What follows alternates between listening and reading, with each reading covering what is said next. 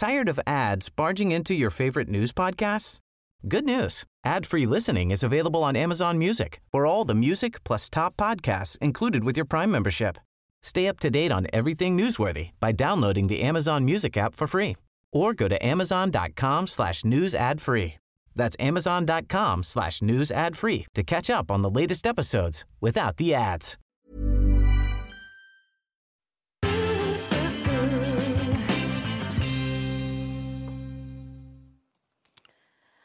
Ja, välkomna till säsongens eh, sista filosofiska salong. Och eh, det här är så roligt att ni är så många som följer den här och det kan ni fortsätta göra för det finns också en podd nämligen.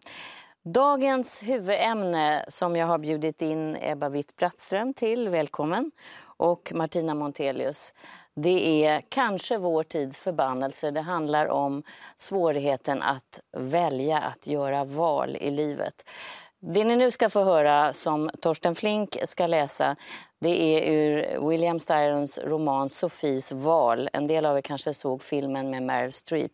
Och det här är kanske ett av de grymmaste och svåraste valen man kan göra, att välja mellan sina barn. Lyssna här. Ja, ni får, ni får behålla ett av era barn, upprepade han. Eh, det andra måste gå. Eh, vilket vill ni behålla? Menar ni att jag måste välja? Ja, ni är polack, inte jude. Då har ni ett val, en möjlighet, ett privilegium. Hennes tankeprocesser krympte och upphörde. Sedan kände hon sina ben vika sig. Men jag kan inte välja. Jag kan inte välja. Hon började skrika. Och så väl hon mindes sina skrik. Pinade änglar har väl aldrig skriat så högt över helvetets hela pandemonium. Itchkan i svällen, skrek hon. Doktorn blev medveten om så att säga icke önskvärd uppmärksam, uppmärksamhet. Eh, håll munnen för fan. Eh, skynda nu och välj istället. Men välj för fan, annars skickar jag båda barnen. Hon kunde inte tro något av detta. Nej, hon kunde inte tro att hon nu låg på knä på den smärtsamt sträva cementen och drog sina barn så kvävande hårt in till sig att hon kände det som om deras hull skulle ympas in på hennes eget genom flera lager av kläder. Hennes klentrogenhet var total och sinnesförvirrad. Det var en klentrogenhet som återspeglades i ögonen på det magre, vaxgule unge Rotenfyrin, doktorns adjutant som hon oförklarligt fann att hon bedjande stirrade upp till. Han verkade lamslagen och han besvarade hennes blick med ett storögt, oförstående uttryck som om han ville säga jag förstår inte själv någonting av det här. Men tvinga mig inte att välja, hörde hon sig själv bedjande viska. Tvinga mig inte att välja. Eh, skicka båda barnen dit bort då, sade doktorn till sin adjutant. Natsche links. Mamma. Hon hörde Evas tunna men höga skri i det ögonblick då hon sköt barnet ifrån sig och reste sig från cementen med klumpigt snubblande rörelser. Eh, ta barnet, ropade hon högt. Ta min lilla flicka. I den stunden drog adjutanten Eva i ena handen med en öm försiktighet som Sofie utan framgång skulle försöka att glömma och ledde bort henne till de dödsdömdas väntande legion. Hon skulle för alltid bevara ett dunkelt intryck av att barnet hade fortsatt att se sig om bönfallande. Men eftersom hon nu själv var nästan blind av salta, tjocka, ymniga tårar så besparades hon det ansiktsuttrycket Eva kan ha haft. Och det var hon alltid tacksam för. Ty i sitt hjärtas nakna ärlighet visste hon att hon aldrig skulle ha kunnat uthärda det, driven nästan till vansinne som hon var av sin sista skymt av den där försvinnande lilla gestalten. Mm. Torsten Flink som alltså läste ur romanen av William Styron som heter Sofies val. Ja, det är ju ett ohyggligt val som är nästan omöjligt naturligtvis. Eh, Jag fastnade för den här för att jag kan aldrig glömma den här eh, scenen i den här romanen och också i filmen där Meryl Streep spelar huvudrollen. Eh, det är klart att vi står inför många fler enklare val i livet men jag vet inte om ni minns det här? Jo, det är klart. Jo. Med, med fullständig panik. Mm. Liksom jag känner en fullständig panik nu när jag sitter här och hör Torsten läsa det här igen. Mm. Jag lever mig in, inte bara i eh, moderns valsituation utan även i... Jag plötsligt identifierar mig med det barn som får leva. Mm. För det barnet, så skulle jag tänka om jag var mamman, vem ska jag döma till döden men vem ska jag döm också döma till en livslång överlevarskuld? Mm. För det kommer det barnet att få göra. Mm. Eh, så att jag kastas liksom från TV4 och rakt ner i helvetet när jag hör Torsten mm. läsa det här. Och det är klart att mot den här bakgrunden så är alla andra val ganska enkla. Ja. Men det är ändå värt att stanna upp att vissa val är ju, ser ut så här för människor i livet. Tänker vi har flyktingar som kommer från krigsområden och så mm. vidare. Så det här finns ju. Vad får du för tankar Ebba? Nej, jag tänker att det är väl den yttersta eh, vad skulle jag ha gjort i den situationen? Det är omöjligt. Mm. Bett om att få bli skjuten istället är väl det första man tänker. Mm. Om jag kan rädda mina barn, ta mig. Mm. Om det finns överhuvudtaget den möjligheten så skulle jag väl nog hoppa på den. En fråga som jag tänkte på är just när det gäller val och de val man väljer. Hur, hur ska man leva sen vidare med sina val? Och den här romanen är ju så att då är kanoniskt det. Hon kan nästan inte leva vidare med Nej. de här valen. Mm. Men, men om vi nu lämnar den här stora dramatiken och går mm. över till val vi gör hela tiden så tänker jag på unga människor brottas idag så mycket verkar som är Tänk om jag väljer fel? Det är så många valmöjligheter. Men jag tror också att det är lite historiskt nytt, den här föreställningen att de måste in på en karriär, de måste välja mm. rätt yrkesutbildning och sen så är det en massa saker som de måste ha innan de så att säga kan börja leva. Mm. Till exempel skaffa barn eller hitta en partner. Och... Varför är rädslan så stor? Man kan ju tänka sig att det är positivt att det finns valmöjligheter. Men, men rädslan är att man väljer fel. Ja, nej, men tyvärr har det väl blivit lättare på senare år att just välja fel.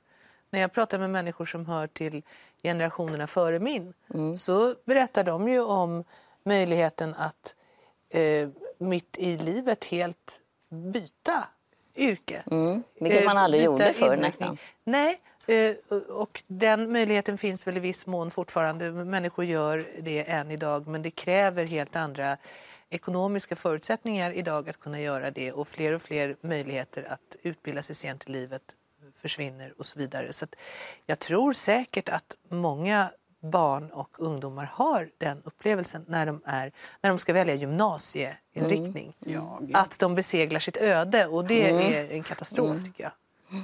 Men, men jag hörde av någon, för jag tror att lite grann att det har vi alla stått inför att det är omöjligt, jag kommer aldrig kunna fatta ett beslut. Mm. Och sen är det en process som lever sitt eget liv och så vaknar man en morgon och så vet man på något sätt vad man ska välja. Och eh, då tänkte jag någon som skulle trösta mig lite och sa man väljer helt enkelt aldrig fel. Nej, Nej. därför att det, det mm. som är fel kan bli rätt. På det. Sen så är det också det, det jag brukar trösta mig med, det är faktiskt att om jag måste välja bort någonting mm. För att eh, det är ju väldigt konkret så, eh, om man till exempel som jag har familj och ett väldigt krävande yrke och sådär, att allting har ett pris märker man ju. Mm. Jag har ju till exempel valt bort fritid och att kunna resa. Men då tänker jag att då får jag leka det.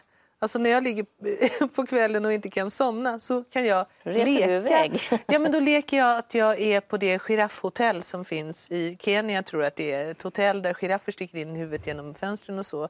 Då leker jag det.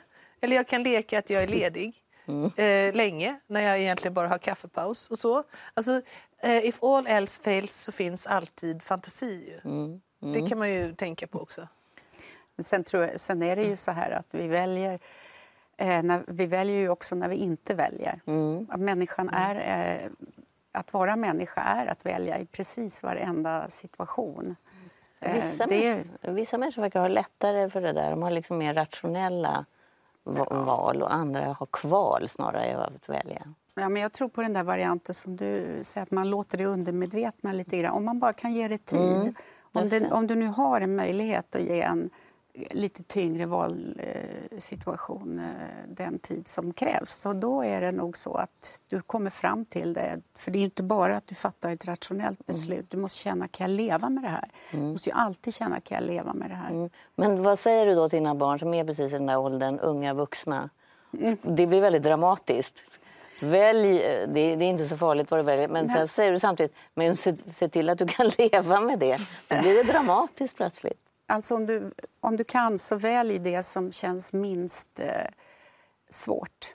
Mm. Det är väl en enkel tumregel. Mm. Mm. Men sen också, jag tror att man måste förstå att det är, det är, det är, det är den gamla hedliga existentialismen mm. som eh, proklamerar det här efter andra världskriget faktiskt. Sartre och Simone de Beauvoir eh, med flera. Att människan väljer hela tiden. Hon väljer sitt öde och hon skapa på, i relation till andra människor mm. hela tiden. För det handlar ju också om vad betyder det här valet, inte bara för dig utan för andra. Mm. Hur kommer det att påverka din närmaste omgivning? Och sen är det väl det positiva om man ska prata om kvinnor. Nu pratar vi om eh, den tiden som Sartre beskriver. Det var ju mycket så att kvinnor fick möjlighet att välja. Det hade mm. man inte förut.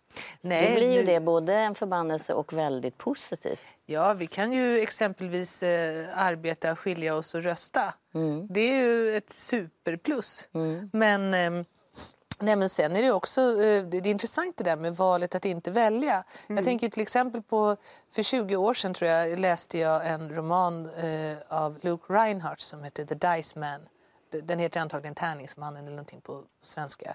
Som eh, handlar om en man som bestämmer sig för att helt enkelt låta en tärning styra mm. hela hans liv. Mm. Eh, varje gång han ska fatta ens det minsta beslut så kastar han tärningen eh, och låter den välja. Han skriver upp sex alternativ. Så här. Och eh, det är, snacka om att göra ett val. Man bestämmer sig för att lägga hela sitt liv i händerna på slumpen. Mm. Eh, det är ju ett gigantiskt val och naturligtvis, det kan man ju räkna ut, eh, i den här boken så tar ju det en ände med fasansfull förskräckelse. Han mm. gör ju saker då som egentligen eh, är fullständigt bortom hans egen moraluppfattning. Å andra sidan så hittar han ju på alternativen själv. Jaha, så att det finns moraliska val som så man kan välja mellan? Det är ett sätt att komma ja. runt det där också. okay. Ett alternativ kan vara liksom att begå ett våldsdåd. Alltså, jag tycker det låter som en otrolig konstruktion. Jag tror väldigt få människor skulle eh, överhuvudtaget ens överväga något liknande. Men det, men det är också intressant för att det, man kan ju tolka det som en, en bild av det här som, eh, som jag tycker är väldigt obehagligt faktiskt när det gäller att avhända sig möjligheten att välja. Och det är just det här eh, jag lyder inte order-principen. Eh, Hanna Arendt har ju skrivit en bok som heter Den banala ondskan. Eh, alltså filosof och journalist Hanna Arendt som eh, dog på 70-talet. Eh, och den handlar ju just om det här att ondska och onda handlingar ofta eh, inte springer ur en individ som har liksom ett maliciöst eh, syfte med sina handlingar utan det är ofta istället de som säger jag lydde bara order. Mm. Soldaten. Jag hade följaren. inget val. Jag hade inget val. Mm. Så att, eh, att försöka att, att avsäga sig eh, sitt val, mm. att liksom hävda så här att nu tillhör jag ett kollektiv och kan inte längre välja. Mm. Det är nog det farligaste val mm. man kan göra. Jag tänker också, ja förlåt, du kanske Nej, men jag menar hon kommer ju fram till att det, eller diskussionen om den där boken visar mm. ju att den här, det är den här ondskan är så banal. Ja. Alltså. Det, det, är bara tjänstemän som på, i någon det, mening utför, utför det här. Mm. Eh, men, men det är ju inte så. Det visar sig ju att det är inte så. Du väljer ju även inom ramen för... Ja, det är ju det. Eh, ja. Det är bara ett lur, precis som med tärningsmannen. Ja. Mm. Det är ett lur. I själva verket så kan man ju förstås välja helt annorlunda. Men jag tänker också, du som har tittat så mycket på eh, kvinnolitteratur och studerat det. Där, är ju, där brottas ju kvinnor ofta genom litteraturen, märker man ju det. Mm. Eh, valet att välja den traditionella vägen, vara till lags, bli älskad. Mm. Ibland också bli gift eftersom det var den enda möjligheten att försörja sig. Mm. Och så de här fåtalet modiga som valde en mycket svårare väg. Och det mm. hade också ett pris. Absolut. Jag men jag tänker genast på Kristina Sandberg om jag får göra det. Ja, det och hennes Maj-trilogi eftersom ja. Eh, jag har den eh, sista delen så så närvarande mm. just nu så kan man ju säga att hon inte valde. Eh, hon blir ju alltså med barn. Mm. Och, eh, och blir gift. Och det är inte För tittarna hennes... som inte har läst det kan vi säga att ja. Eh, det handlar om... En hemmafru i Örnsköldsvik mm. från 30-talet och framåt. Mm. En trilogi som belönades med Augustpriset. Ja. ja. Mm. Väldigt, väldigt roligt. Mm. Eh, och, men inom ramen för det här med val, hon gör val hela tiden, mm. bortval och val. I det lilla. Visa Men sen väl. gäller det att bli medveten om att man gör det också. För man kan också hamna i ett martyrskap där man säger ja, det är inte jag som väljer Just. utan jag är ett offer mm. för ja, omständigheterna. Och det gör hon. Hon mm. hamnar ju i ett slags mm. martyrskap. Mm. Och hon blir ganska bitter och besviken ja. det. Mm. Men alltså det, det intressanta med det där är ju också att livet ibland kan vara... Det kan fungera lite som poesi. Alltså det vill säga bunden vers den kräver ju, haiku-dikten är det mest flagranta exemplet kanske, för mm. att du blir extremt litterär. Nej men alltså det vill säga... Tired of ads barging into your favorite news podcasts? Good news! Ad-free listening is available on Amazon Music for all the music plus top podcasts included with your Prime membership. Stay up to date on everything newsworthy by downloading the Amazon Music app for free or go to amazon.com slash news ad free. That's amazon.com slash news ad free to catch up on the latest episodes without the ads. När man måste pressa in sitt språk i en form som är, är sträng som ett bonsaiträd så mm. kan man hitta på, komma på andra ord och formuleringar man skulle gjort annars. På samma sätt kan det vara med livet, vilket jag tänker på. Jag har ju levt väldigt sådär som ett rö i många år och sen skaffat tre barn. Mm. Och en man, inte minst, och liksom massor med sådana saker som på något sätt bestämmer åt mig varje dag var jag konkret ska befinna mig och vad jag ska göra. det är skönt. Jag kan inte bara resa mig och gå iväg och, och åka till Timbuktu liksom, bara för att andan faller på. Och det kan man säga, det är ju såklart en begränsning i mitt liv. Och så samtidigt så är det ju eh, andra delar av min person och min tankevärld som eh, får blomma då istället. Mm. Just inom ramen för mm. den där egentligen väldigt stränga formen. Mm. Det, till exempel att kunna, kunna släppa då, eh, fram fantasier om saker Mm. som kanske ibland överträffar verkligheten. Det vill säga, det, det, kan också, den här stränga formen för livet kan faktiskt också förädla en människa ja. och skapa och du, kreativitet. Vet du vad jag tänker på då? då? Jag var nere och hälsade på Susanne Brögger och i, där hon bor långt ut på landet och då sa hon att jag lever som i ett kloster där det inte finns så många valmöjligheter. Jag ja. bestämmer mig för varje morgon ska se exakt likadan ut. Hur jag äter och jag mediterar, jag går ut och klipper rosor i min trädgård då så blir jag kreativ för då blir inte alla de här valmöjligheterna mm. så distraherande. Mm. Ja, de kan ju bli som en sorts skvalradio. Men, mm. de där. Ja, men eh, det där, är ju, det, det, där skulle jag kalla för ett ganska typiskt intellektuellt växelbruk som särskilt kvinnor nog eh, har ägnat sig åt mm-hmm. alltid. Mm. Till exempel det här med att ha barn i mitt eget fall. Jag har ju fyra barn. Mm. Så det fungerat. Dels, det som verkligen har berikat mig är ju att, att jag har varit behövd. Att jag har ja. fått vara med de här, se de här. Det är mitt livs absolut största rikedom. Eh, det valet, så att mm. säga. Men samtidigt så har det också inneburit att eh, den här kreativiteten eller intellektualiteten har varit ganska motsatt. Men mm. ändå, och just därför, man längtar till det ena och så är man där och man skriver och man tänker och sen längtar man hela tiden till det andra som är livet. Mm. Som är det liksom absolut hur... centrala egentligen. Skulle jag vara tvungen att offra något så skulle jag ju välja mina barn. Mm. Men, men att få båda, vilket vi är överens om att kvinnor då efter ja, under 1900-talet gradvis eh, på något sätt uppnådde, kanske mest på 70-talet när sam beskattningen upphörde och så vidare. Kvinnor drevs ut på arbetsmarknaden. Jag tror att, att, att ha fått uppleva båda är egentligen eh, det högsta mänskliga Nej, men stadiet. Alltså, jag, kan inte ni känna igen det att det blir, jag som har tre barn, alltså det är fullständigt lycka när man plötsligt i korta ögonblick så blir det balans mellan ja, de här ja. två som du beskriver. Ja, Då ytterst, känner man sig... Oh. ytterst förbiflimrande ögonblick. Ofta, ofta är... Men du är mitt i ja, det, där. Ja, det är vi är lite mer ja, i den här övre klassen. Här. Perspektiv på det. Nej, men det är klart. Och jag, jag tror också faktiskt att växelbruket får båda delarna att på något sätt växa. Jag tänker på det när jag kommer hem efter att ha till exempel som nu för tiden repeterat en hel dag på teatern. Eh, och så kommer jag hem inte till tystnad som jag ibland desperat kan längta efter förstås. Men jag har ju öronproppar på tunnelbanan liksom i en halvtimme. Så det, då är det tystnaden. Men sen så kommer jag hem till människor som, som liksom verkligen konkret ropar Vi har längtat efter dig! Mm. Hjälp oss! Du tar hand om oss. Du är så vacker, mamma. Och allt det här. Eller att de hatar mig, men i alla fall det är starka känslor och behov av mig. Um, och att det på något sätt det ökar också teaterns värde. För jag behöver aldrig känna mm. så här egentligen. Vad är det för mening med att just jag håller på och skriver och regisserar teater? Mm. Eller vad är det för mening med att även jag, i likhet med miljarder andra människor, mm. eh, älskar och uppfostrar just mina barn? Mm. Jag behöver inte känna den ensamheten i någon av de positionerna utan jag kan känna, jo, jag arbetar för att ge eh, tak över huvudet och mat åt mina barn, om mm. inte annat. Och jag föder de här barnen, om inte annat så för att de ska kunna ta del av teater när de blir mm. stora. Eller det vill säga allting får en större, de, de två befruktar varandra helt enkelt. Mm. Jag måste berätta en historia som är intressant när det gäller kvinnliga val. Och det är att jag var gravid med mitt första barn, var i New York och träffade Helen Gurley Brown mm. som eh, var den som eh, gjorde och skapade Cosmopolitan i USA. Hon valde ju bort barn, eh, ofrivilligt eller frivilligt, vet jag inte. Men när hon till slut fick reda på, för jag var så illamående hela tiden, så då sa jag att jag väntar barn. Då sa hon, are you gonna keep it? Mm. Och då hade hon skrivit en bok som hette I want it all och då sa jag till henne I want it all. Mm. Helen och det tycker jag är en av mina bästa repliker. Ja, ja. Då så stod hon och tittade på mig och så nickade hon och log.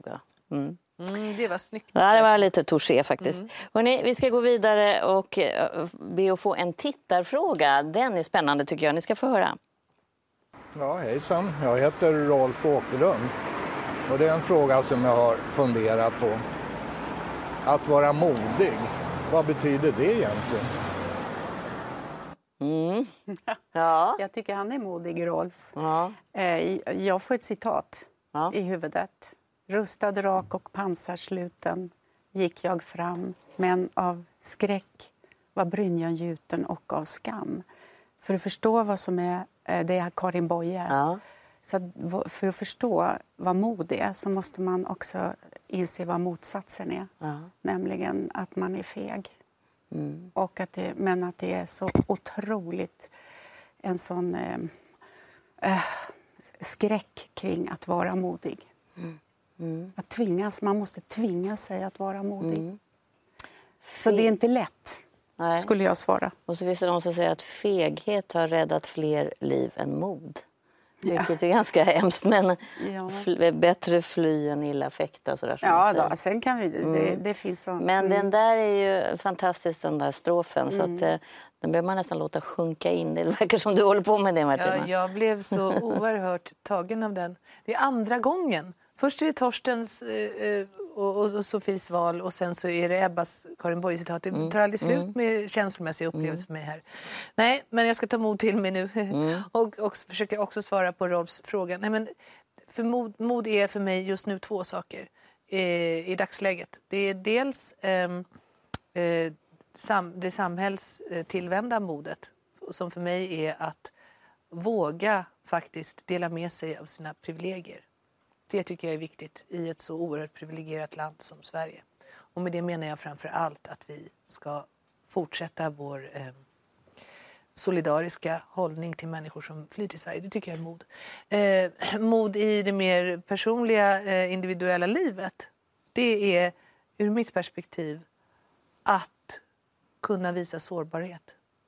Det är det som kräver allra, allra störst mod av mig. Det är inte svårt att eh, vara rakryggad i vissa ögonblick och liksom visa sina muskler. Men att visa sårbarhet, det är mm. fruktansvärt. Mm. Och det är jag inne på också. För att jag tänkte, det satt ju två män här nyss som har startat den här eh, Fatta man, som ju, eh, det var ju Fatta först kampanjen Kvinnor mot mm. sexuella övergrepp. Och nu är det män som har börjat tänka till och tittat på mansrollen som ju handlade så mycket om, sa de, att man absolut inte vågar visa sig sårbar. Mm. Och det bara var som att man där inne och laddade.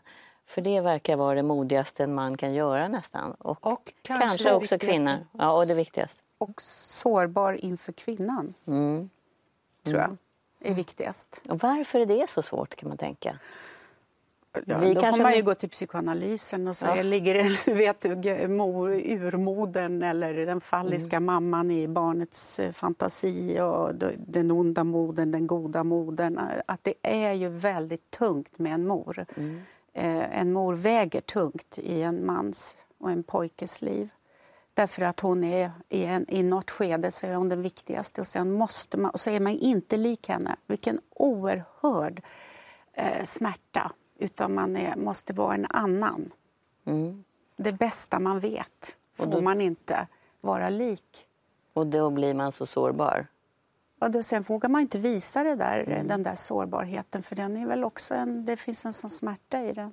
Men, Men det är klart att det är svårt att, det är klart att det är svårt att utan egentligen att ha något... Alltså det finns ju inget hårt kapital i kärlek till exempel, eller i relationer mellan människor.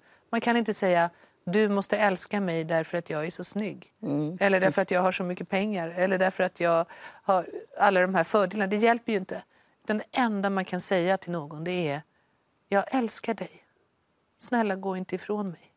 För jag behöver dig. Mm. Och det är ju både på ett individuellt plan livsfarligt på riktigt. Det är inte inbildning att det är farligt, utan det, det är ju verkligen farligt för att man kan ju bli avvisad och lämnad och värre än så. Eh, men även i ett större perspektiv. Eh, det finns ett problem tycker jag i vårt samhälle som är att det är skamfyllt att vara beroende eller att behöva. Mm. andra människor. Jag tänker lite på det. Vi har ju ett tema den här veckan där och i det här programmet eh, hela vägen så är människor väldigt modiga som kommer hit. Berättar om sånt som vanligtvis människor kanske inte vågar Nej. berätta och de bryter ju barriärer. Nu har det handlat om ensamhet och det är ju skämmigt att tala om mm. att jag känner mig så ensam mm. och jag vill så gärna ha en vän. Ja. Det är nästan det mest sårbara man kan visa ja. upp. Ja. Och det har människor suttit här och gjort. Det tycker jag är otroligt modigt. Det är helt fantastiskt mm. modigt. Frågan är bara hur det landar, för ibland är det inte nådigt på nätet kan jag säga. Jag alltså föreslår det, att dessa människor ja. inte läser mm. på sånt mm. som Nej, Twitter. Nej, det ska man nog inte göra. Gör inte det. Men jag, kan, jag har ett exempel på mod, fast det är så här att den person, det var min pappa eh, som var väldigt modig och som berättade det ungefär som att det var något att skämmas över eh, för mig långt, långt senare. Och, eh, därför att han tyckte att han samtidigt var väldigt dumdrist och att han inte tänkte efter att det finns den typen av mod också.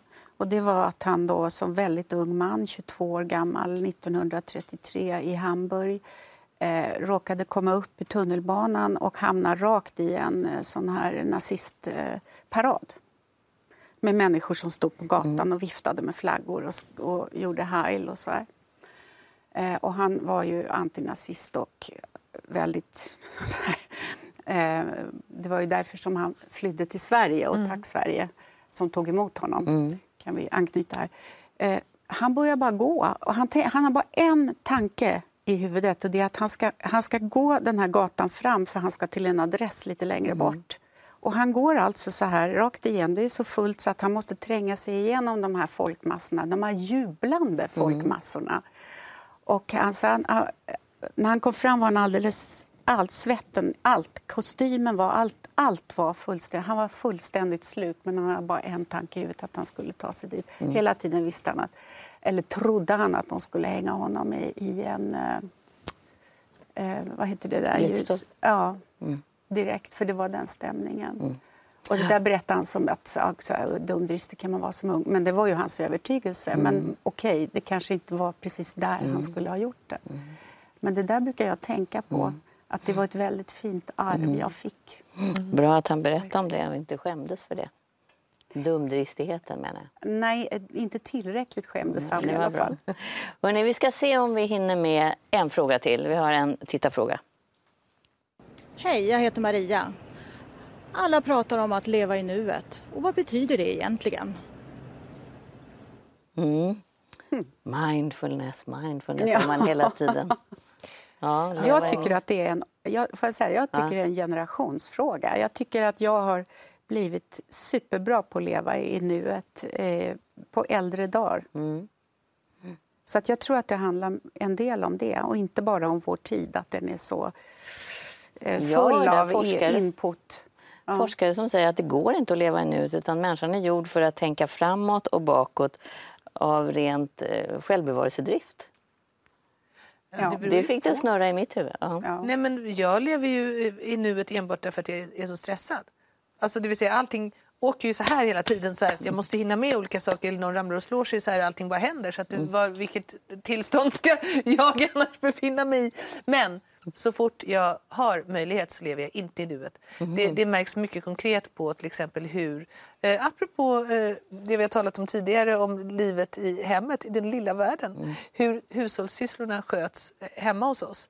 När det är jag som gör hushållssysslorna så begås det väldigt många misstag och fel och jag bränner mig och skär mig hela tiden därför mm. att jag alltid är någon annanstans. I tankarna är du I tankarna är jag i, i, på Giraffhotellet eller någonstans. Jag tänker aldrig på det när jag mm. gör det. Eh, medan min man har berättat för mig att han är väldigt mindful. Alltså mm. när han diskar en stekspade så diskar han verkligen en stekspade och är mm, där. så han gör aldrig illa sig. Men det här tycker jag är intressant som du säger, att ja. det här kommit med åren. Att du, har liksom, mm. du kanske är ur den där röran i köket? Ja, det, det, är jag ju. På det viset är jag ur den. Eh, men jag tror inte att det är... Jag, tänker nuet. Då tänker jag mer att eh, någon slags tillfredsställelse mm. över att här är jag just nu. Mm. Möjligheten. Sen är det ju stress, stress, stress i, mm. i mitt yrkesliv också. Men det är inte det. Men jag menar tanke... precis tvärtom. Ja. Att du, du, det bara ögonblickligt försjunker i den här glädjen. Att du har en kropp, den fungerar, du är frisk. Mm. Eh, du är faktiskt helt okej. Okay. Eh, ja, någon sån så känsla. Det är det. Och, det, och det är den, vad har vi, den fjärde mm. december klockan... Ja, så. Mm. Och tänk vad härligt. Men som, det, du måste ju ha kommit dit Ja, det tog tid. Mm. Det måste ha tagit lång tid. Ja, det, det, det svåra... ett knep knep. Börja berätta. simma. Det får bli simma. sista ordet. Jag ska börja simma. Ja. ja. Simma lugnt eller snabbt, men simma, det låter bra.